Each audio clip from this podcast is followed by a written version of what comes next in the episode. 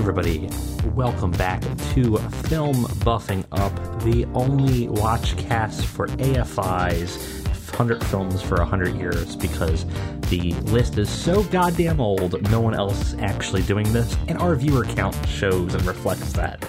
I am Mike, and I am joined with the human cordyceps clicker herself, Jen. Do you want me to click hello? I mean, that seems like what you've been doing for the last week and a half.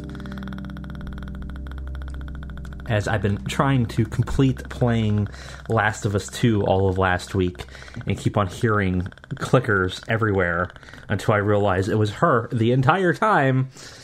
But we are here back for another 20 films on the AFI list. Yep, next fifth of the set. Next fifth. We are a quarter of the way there. No, a quarter is a fourth. We are a quarter of the way there. No, a quarter is a fourth. We are a quarter of the way there. Please, God, let it only be a quarter. I mean, if you want that, after the next five movies, we'll be a quarter of the way there. All right, we're not there yet, but... I mean, let's see. I said that'll be after five. That would be correct. 1, 2, 3, 4, 5. Okay, so when... Sorry, wrong direction. 1, 2, 3, 4, 5.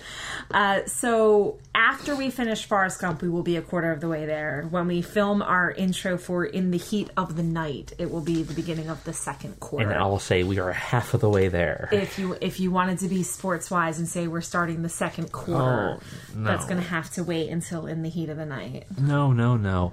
So we have a 1960 film this week. With Jack Lemmon.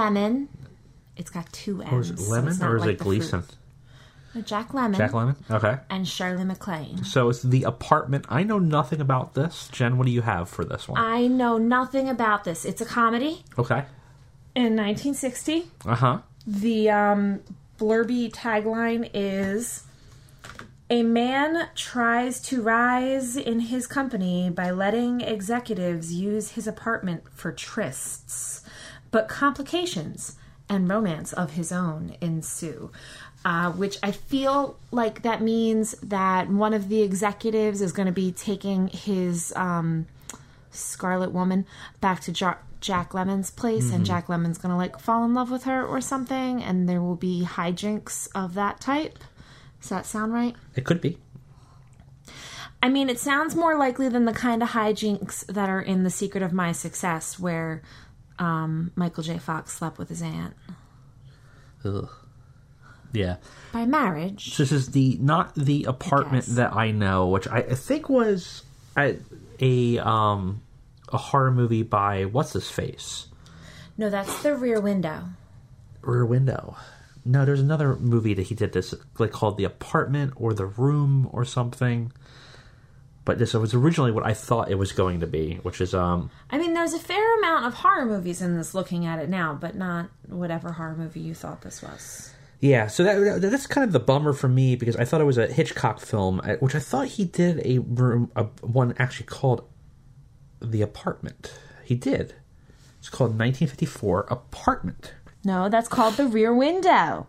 Look, scroll back down. It's called The Rear Window. No, there was another one I'm thinking of. It was like the first one-shot movie. You're looking at the page for The Rear Window. I know, but that's because I was typed in apartment.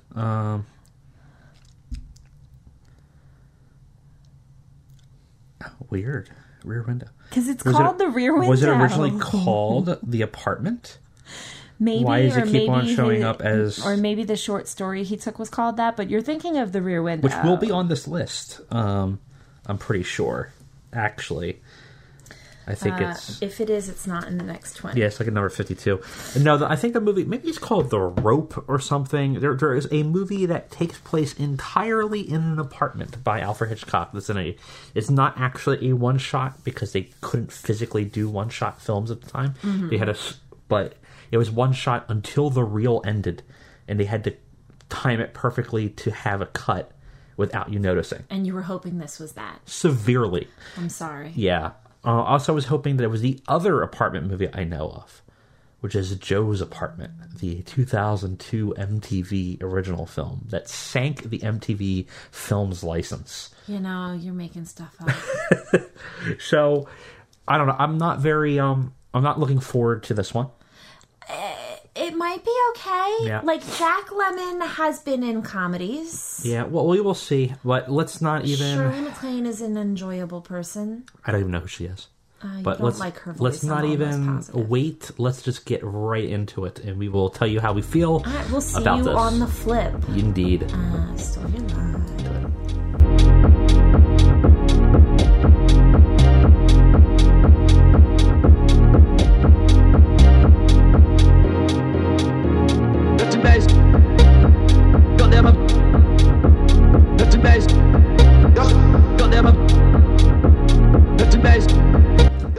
We're back. Oh, I stole it from you. So, done. The Apartment. Jack Lemmon. A comedy about a relationship in the late 50s, early 60s, and a bizarre situation for a man to fight between love and position of power, I guess. As a what position was he exactly? What job was he doing? Like some kind of insurance adjuster, right? Something like that.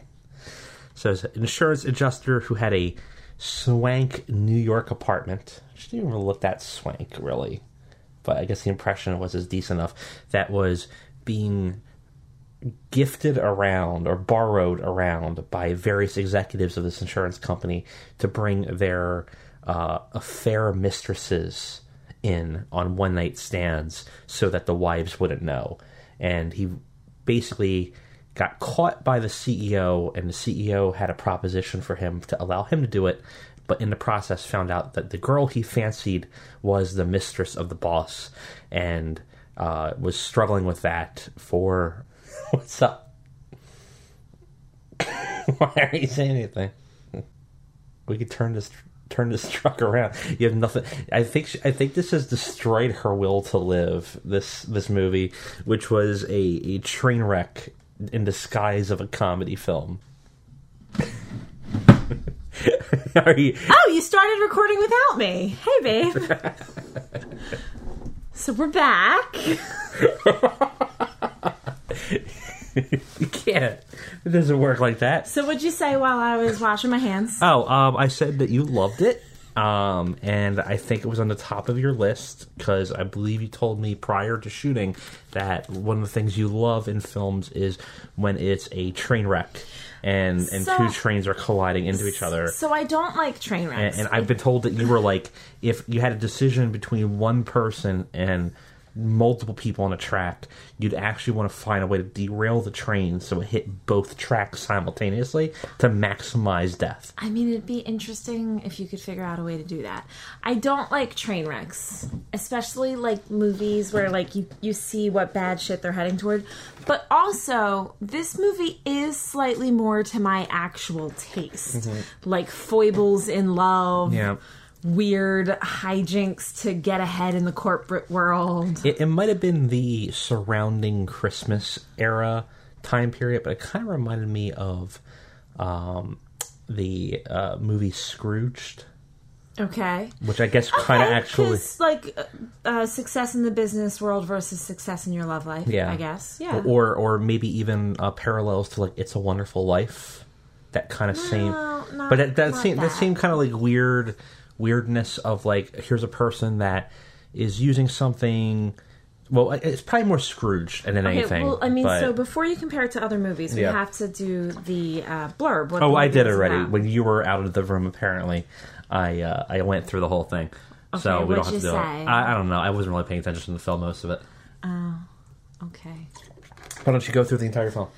Okay. That'll be a great 45 minutes. Okay, so... Let's go intricately into this most boring fucking film I ever watched for this list. Jack Lemmon was a worker bee at an insurance claims place, all that with the numbers.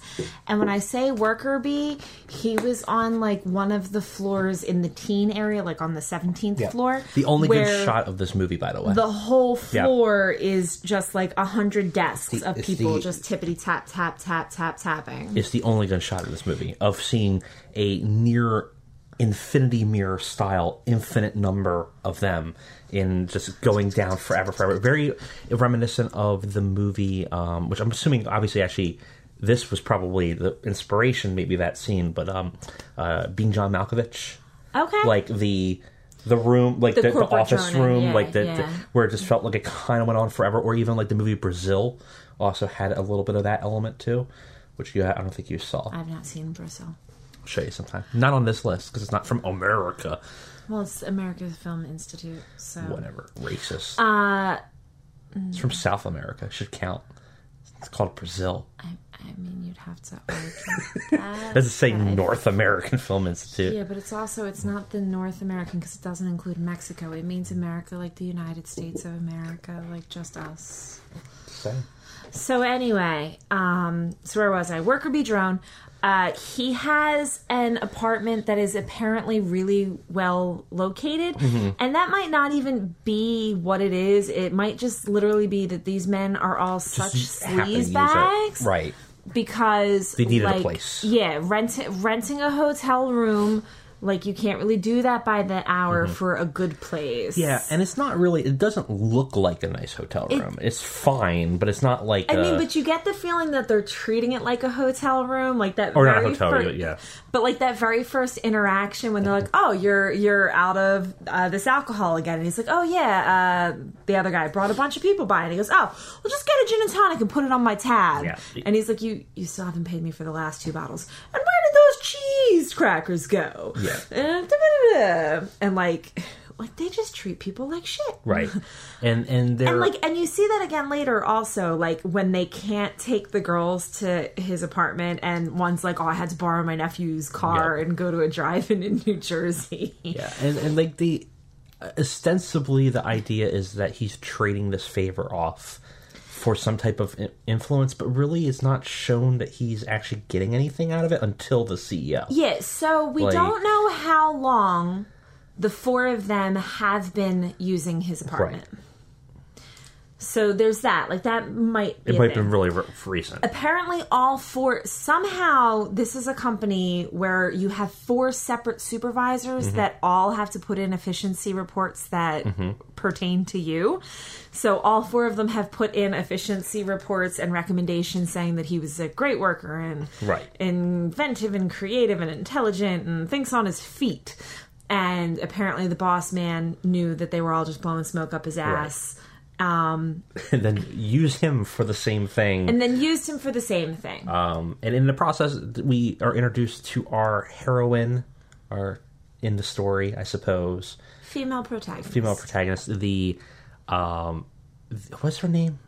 Do you remember her? Even remember her name is? Miss Shirley MacLaine. Miss Claudette Dublik, something like that. Claudette Dublik. Kublik.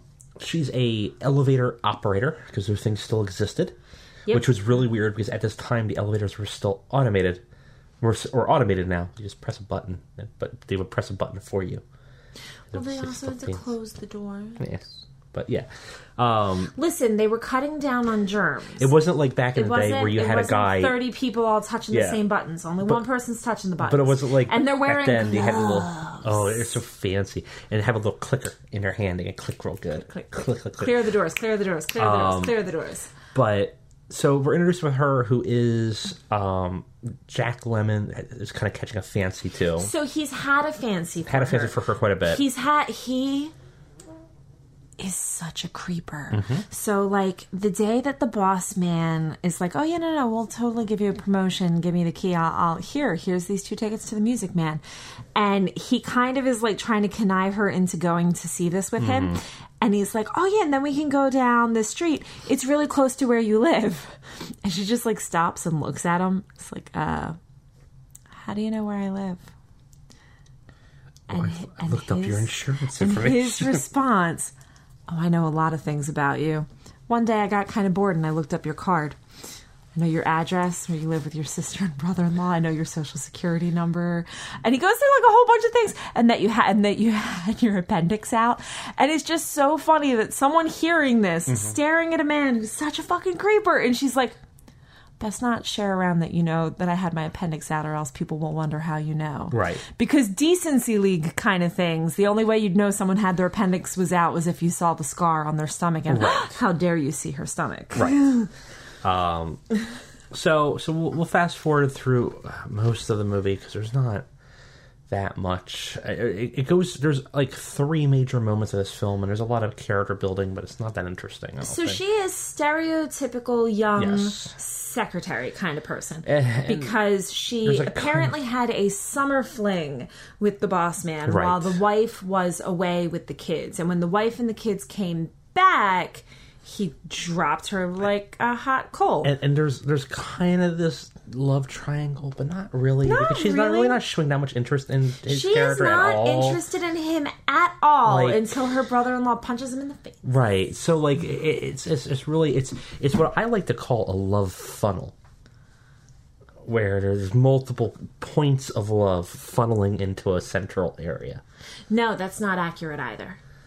I guess she doesn't really like for multiple reasons. One being, so she was kind of in love with the boss, because like I said, naive young woman. The boss wasn't actually in love with her. She was just a convenient hole. That's true.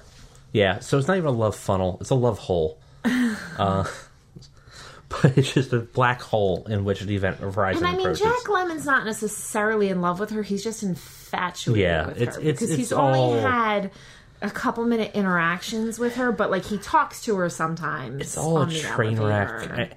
So it gets to the point where I don't even remember how she got to the apartment, but she got to the apartment. So Jack Lemmon found out that Shirley MacLaine was the woman going out with the boss because she has this compact that the mirrors broke, and it was on his couch, and he returned it to the boss. The boss returned it to her.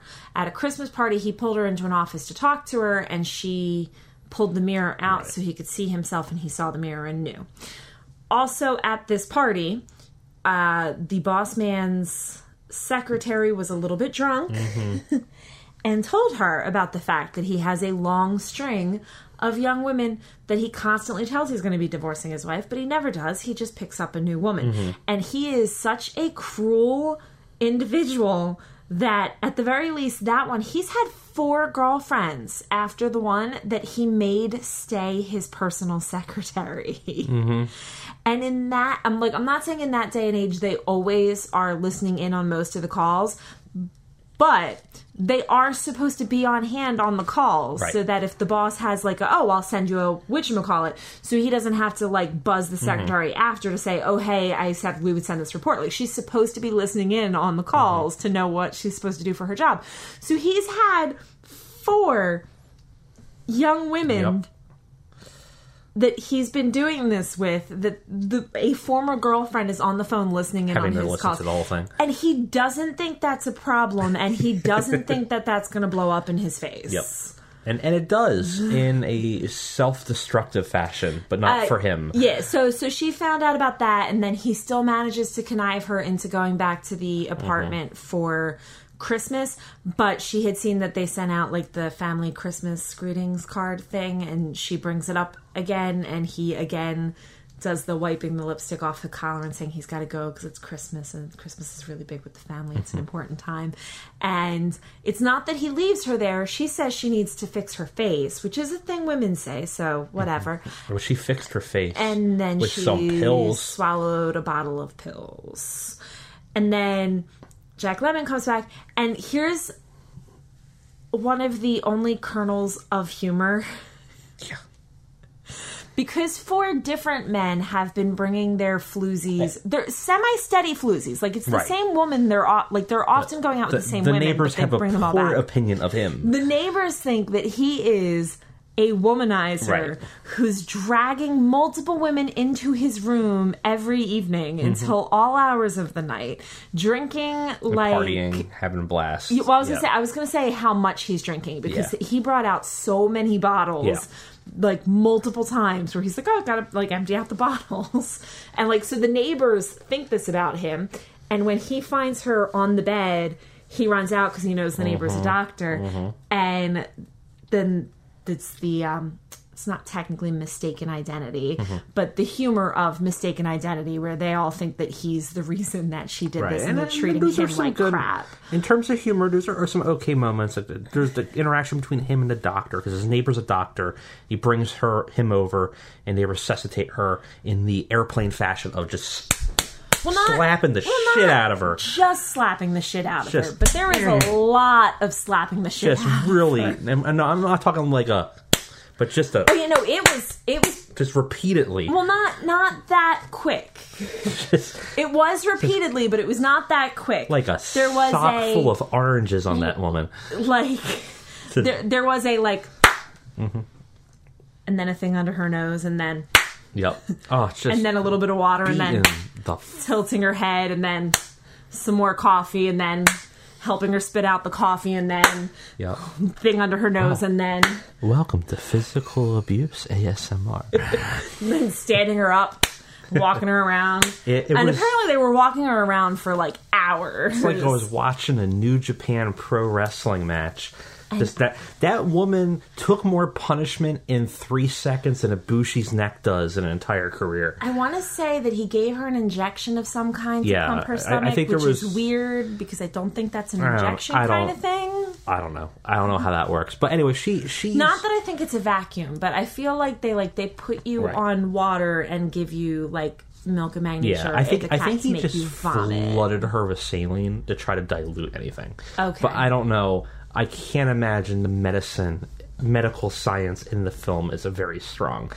But at this point, it's brought to his attention by the doctor that he's like, you know, she tried to kill herself. It's your fault. You're an evil person because he thinks it's and he's all like, no, it was an accident. She didn't even leave a suicide note. Right. And he's like, well, you know, these people do it again, and that triggers him the idea of I gotta be with her the whole time through. So he spends the entire Christmas trying to make sure she doesn't kill herself. Hilarious. Oh, man. Nothing like watching a person playing rummy with her in absolute terror that the moment he... No, she's just half asleep while he's doing it. Her, he shuts one eye and she's off with the kitchen knife. You know, there's something so hilarious about that. And then he tells her about his suicide... Yep. Brush. Hilarious. Oh, Jack Lemmon. So funny. He's like, remember the time I was about to kill myself? So here's the thing that annoyed me, because he talked about getting a .45 automatic, which... And then you saw the gun later. No, I'm sorry. Well, I saw the gun later, which is .45 automatic. It was a Colt .45 MT 1911, which is a .45 automatic. It fit right. But he did this motion in his hand, and it annoyed the fuck out of me, because he made the motion of putting bullets into a revolver. But a .45 automatic is an automatic. It was called automatic because it used an automatic cycling system to fire the gun. So you use a magazine, click, click. Well, you know. Maybe he meant loading them into the magazine. No, because you have to push to get them into the magazine. But he was doing the age old impression. I'm just saying Jack Lemmon didn't do his gun research, and he should be ashamed of himself. Goes to Charlton Heston. It's very upset with him. Okay, whatever. But yeah, he said he was going to kill himself after it had.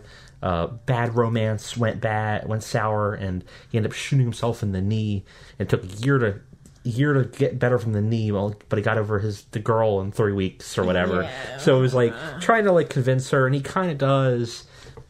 A very long sequence. It's probably a third of the film is this. Yeah, he's super friend zoned. It's not funny, and it's. I mean, there are moments where he is kind of funny.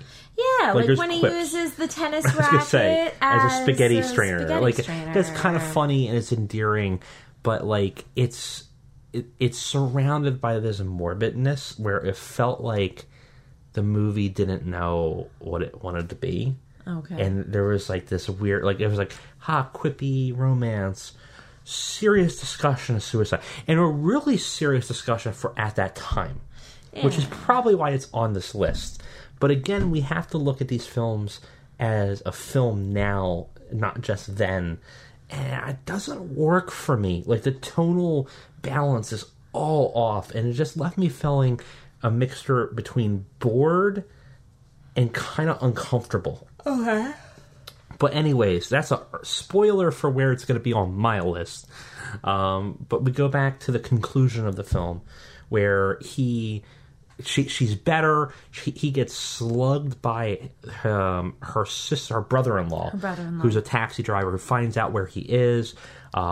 And so, like, the semi-comedy in that bit being that the brother-in-law went by the office to try and find out where she was. They threw him under the bus. And ended up talking to the supervisors who previously used his apartment. Who were upset that he couldn't use it. And he hasn't let them use his apartment in, like, 2 weeks.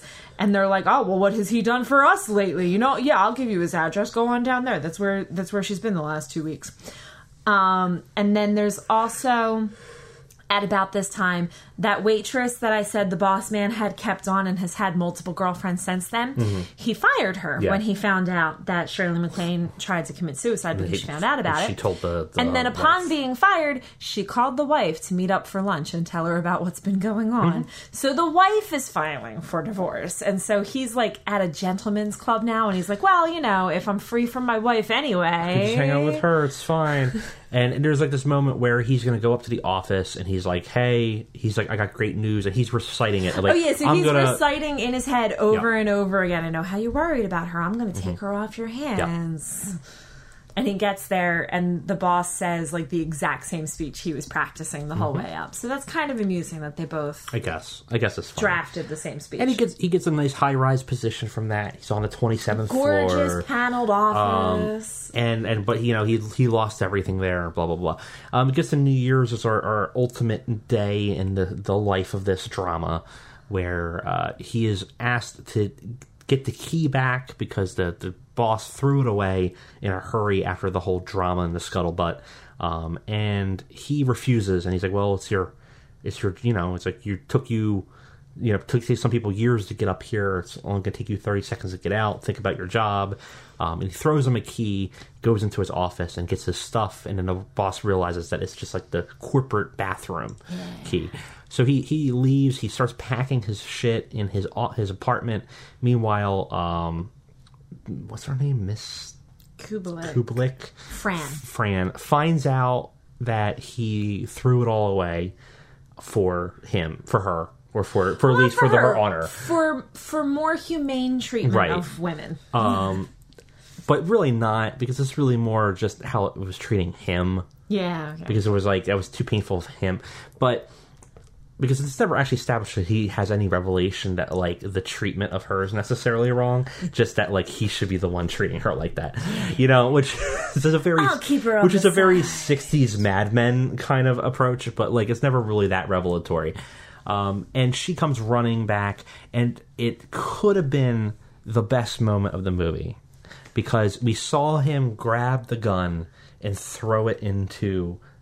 into a box that he's packing up, and he has champagne, and we hear a pop, and it sounds like a gunshot as she's coming to the door, and she runs to the door knocking on it, and instead he's holding the champagne that he just opened. And man, it would have been so much better if he just blew his fucking face off, because it would have just kind of cemented the train wreck tragedy story of, like... Well, yeah, but instead this way, the two of them get together and they deal out another game of gin rummy. I don't like stories that arbitrarily do that. And he says, what about Mr. Big Boss Man? And she goes, we'll send him fruitcake every Christmas. Yeah, ha-ha, because it's a throwback to his old loss that he had. And can I just say, they should really just be sending on the fruitcake that they're receiving from his old love, because fruitcake. Yeah. Nah, I mean... It could have been, like, a more powerful character study, even in that moment, if they changed it that way. Of talking about, like, the, like,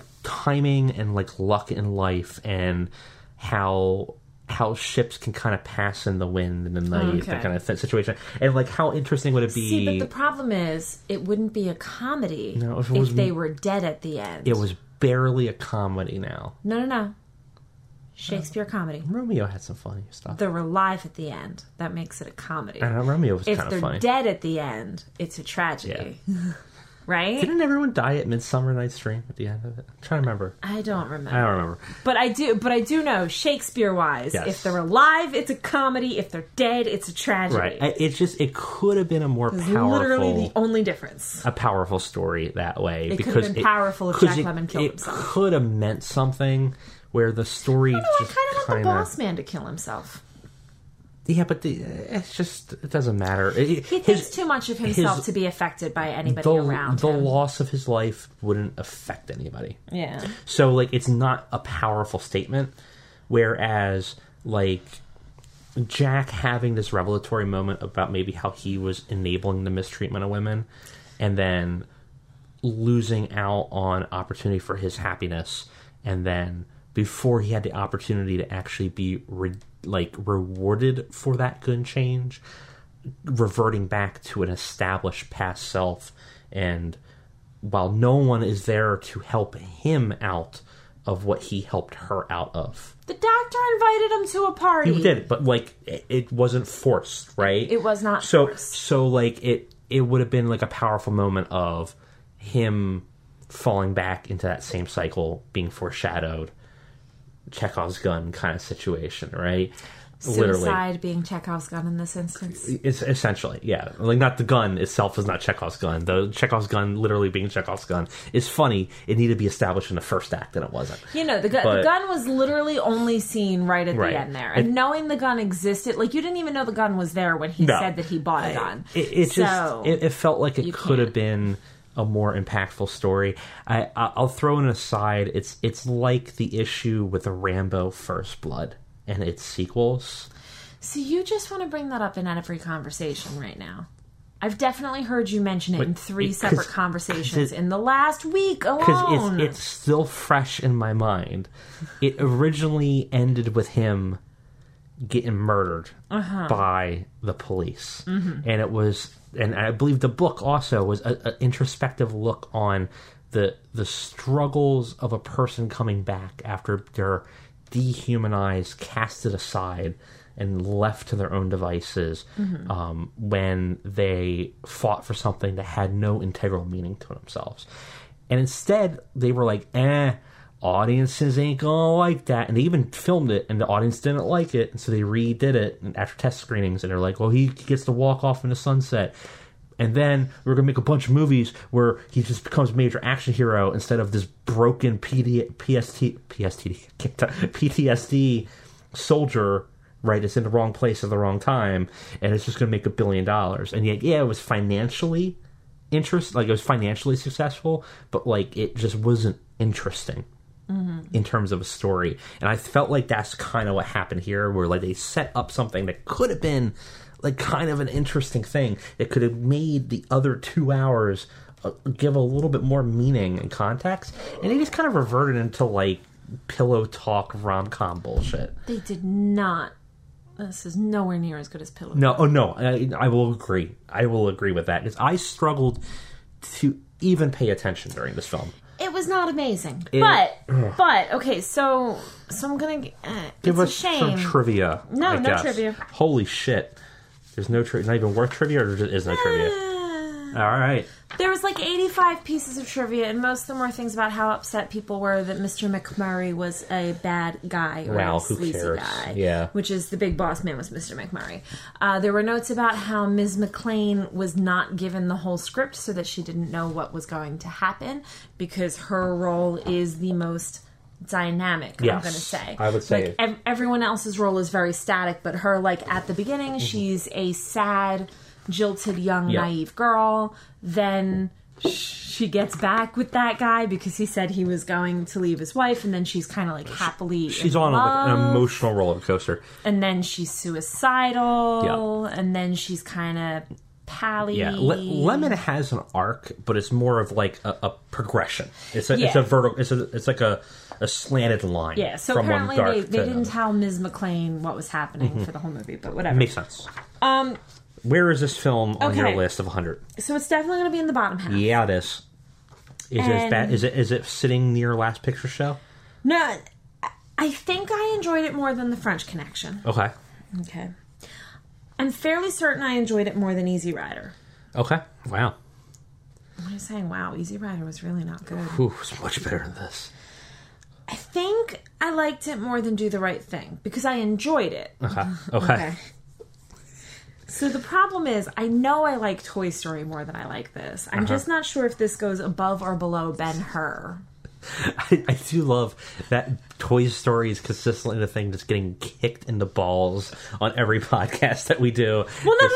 And the shame is, because it turns out that I liked Sophie's Choice more than Toy Story, I'm going to end up saying that Sophie's Choice is better than this. It's a good thing Jackie doesn't listen to us, because I think our friend would be so upset because she loves Toy Story. And the problem is, like, Toy Story is enjoyable in the moment, and it just fades away like cotton candy on your tongue. But I mean, like, cotton candy's good. There's nothing wrong with Toy Story. Why did I? But if we're talking about 100 best films of the century, it ain't there. Yeah. Honestly, I'm making an argument right now that maybe I should put it lower than Last Picture Show. Okay, so the important question, though.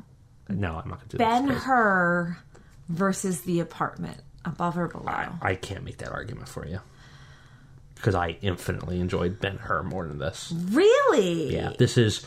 I almost feel like I should. This film made me almost want to move two films to the bottom permanently. Okay. Because I said these two will not. Nothing will get worse than that. Okay. On this. Okay. Which two were you going to? So move? This right now is at 20. Okay. Out of 21. Uh huh. Yeah. Which is actually out of 100, because Last Picture Show's at 100.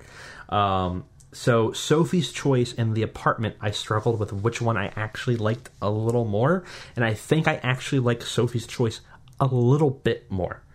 A little bit. Because it did have a little bit more to it going on in some scenes. There was a little bit of cinematography that was interesting at times. There was a little bit more character. I did love the cinematography in Ben-Hur. Right. And I enjoyed your reactions to Ben-Hur. Like, you don't even have reactions to this, which is like I have no reactions to this. Seasoning on top. It's how good the movie is and how much fun I have talking about it with you. This movie felt like, and so that's why I kind of wanted him to die at the end, because maybe then it would mean something. But instead, this felt like a film where someone. I feel like I said this about a film on this list before, but it felt like someone that wasn't as smart as they thought they were thought they had something interesting to say, but really didn't. They wanted to say something about something because they knew that they should, but they didn't really know how to convey that in a way that was interesting. Mm-hmm. And what they were left with is like kind of a listless rom-com that's more drama than rom or com. It's not very com. Because their romantic connection is poor. Oh my god, it's so not a good romantic connection. The com, there's moments, there's quips that are funny, but not scenes. Like, it's like a rom-com has scenes that are funny. Yeah. And scenes that are romantic. Yeah. It doesn't have that. And the drama is undermined kind of by the ending because it just doesn't really work. And it just goes on too long. Yeah. I have this a solid 20. I feel confident. I'm not going to do it, but I feel like I could put this at 8 and lock it in at 99. Oh, come on. Put your money where your mouth is. Lock it in. No, I can't, because there could be something worse. The pit is not that low. There's still a little gap between this and Last Picture Show that I'm allowing people to limbo under in my expectations bar. All right, so I've officially decided then this is at 96, which puts it as slightly better than Do the Right Thing and slightly worse than Ben-Hur. Okay. Slightly. Is it so? How far is it because of Ben-Hur's third hour? Like, is Ben-Hur's first 2 hours still much better? Ben-Hur's first 2 hours are pretty damn good. So it's those first 2 hours. It's that third hour that just destroys it. So really, it's just that third hour that it's nearer. You know, yeah, like, if the AFI's Top 100 said the first 2 hours of Ben-Hur, it would have been in my top 10. So it's like that scene in Donnie Darko where he sees his own path. It's like the one part of it is like really way ahead of the other. So if you're trying to replicate this grid, you might need to actually draw like a symbiotic worm coming out of Ben-Hur's first half up somewhere higher in the list, and it'll be up to you to figure out where that might lie. Yeah, it might be close to Spartacus. Well, Spartacus is the bottom of the top 10. But yeah, you know what? Like, Ben-Hur, Spartacus, Spartacus. So anyway, I feel like we're done with this one. We didn't like this one at all. It took place in New York, which is a pretty popular location. Nobody from any previous ones were in this. I don't think so. Not anyone notable. Yeah, so we got 1, 2, 3, 4, 5, 6, 7, 8, 9. So 9. 10, including this one. So this is the 10th movie to take place in New York. And where are we venturing off to? So the next thing we are going to watch is The Wild Bunch. And I know that's is going to be wrong, but I feel like this is some kind of weird cowboy movie. It is a Western. Okay. 1969. I don't think I've ever seen this. You know, of course not, but I need to hear more about it. 1913, so it's the death of the West. It's the neo Western kind of approach of that dying one. Didn't they remake this? I have just recently. No, probably not. I think they did. Well, that would be in the top paragraph. You're on Wiki. Nobody in here that is exceptionally well known to me. Neither director Sam Peckinpah. I can't, for the life of me, put this in. Yeah, I do kind of vaguely know this one. So it's a group of people or posse of bounty hunters hired and deputized by the railroad. Or am I thinking like the Wild Eight? I'm trying to think. I think you're thinking of like the Magnificent Seven. Maybe the Magnificent Seven is the one I'm thinking of. I don't think I've seen this one or even know anything about this one. I'm almost positive I've never seen it. So we got a Western. I expect that to be low on your list. Probably. And then after that, we got a Chaplin. We got a Chaplin. Right? Modern Times was Charlie Chaplin. Yep. And then Wonder of Wonders. All the President's Men. The President's What? Which you apparently haven't seen. I don't think you made me watch it yet. Okay. So that one's got Robert Redford, right? We may end up... Yes, it does. Okay. We may end up having to do a extra credits, not an episode, but we might watch it to discuss it afterwards, because you've been meaning to rewatch Frost Nixon for the first time in 10 years. Listen, I seem to remember that I loved that movie. Yeah, it's good. And that plays deeply into this, but we're going to have to watch it in a weird reverse order, because if we were doing chronological, if we were watching the Marvel Cinematic Universe version of the Frost Nixon universe, the Frost Nixon is the universe. Infinity War of Frost. When do we watch Frost? The Watchmen? Baru.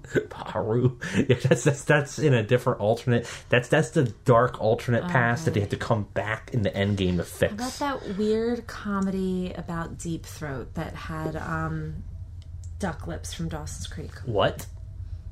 I'm sorry. Renee Zellweger. What film is this? Renee Zellweger and some other Richard blonde. Nixon. Yeah, Renee Zellweger and some other blonde are in a weird comedy movie about Deep Throat. Okay. The deep voice on the phone with that one. Not the pornographic. Not the pornographic. Yeah. Which I guess is why it's a comedy. I don't know. I've never seen it. Apparently not on this list. Well, obviously. And I'm talking about the Renee Zellweger one. I'm talking about Deep Throat. How, if we're talking about American Film Institute most important films, how can you? I'm just so happy Antichrist isn't on it. Oh, let me. Listen, it's like, especially because I hear that Deer Hunter is. Oh yes, and you would get to see a lot of the Deer Hunter in Antichrist. Yeah, I don't. Actually, you don't, because it's a stunt dick. Did you know that? Because I don't need to know that. I'm fine. Because it's so large. He's awkward enough looking at his face. I do not want to see his package. That would be so... I mean, we almost saw... Antichrist is basically the continuation of Platoon. Is it? Kinda. Okay. You know, if you think about it. All right, except there's full penetration.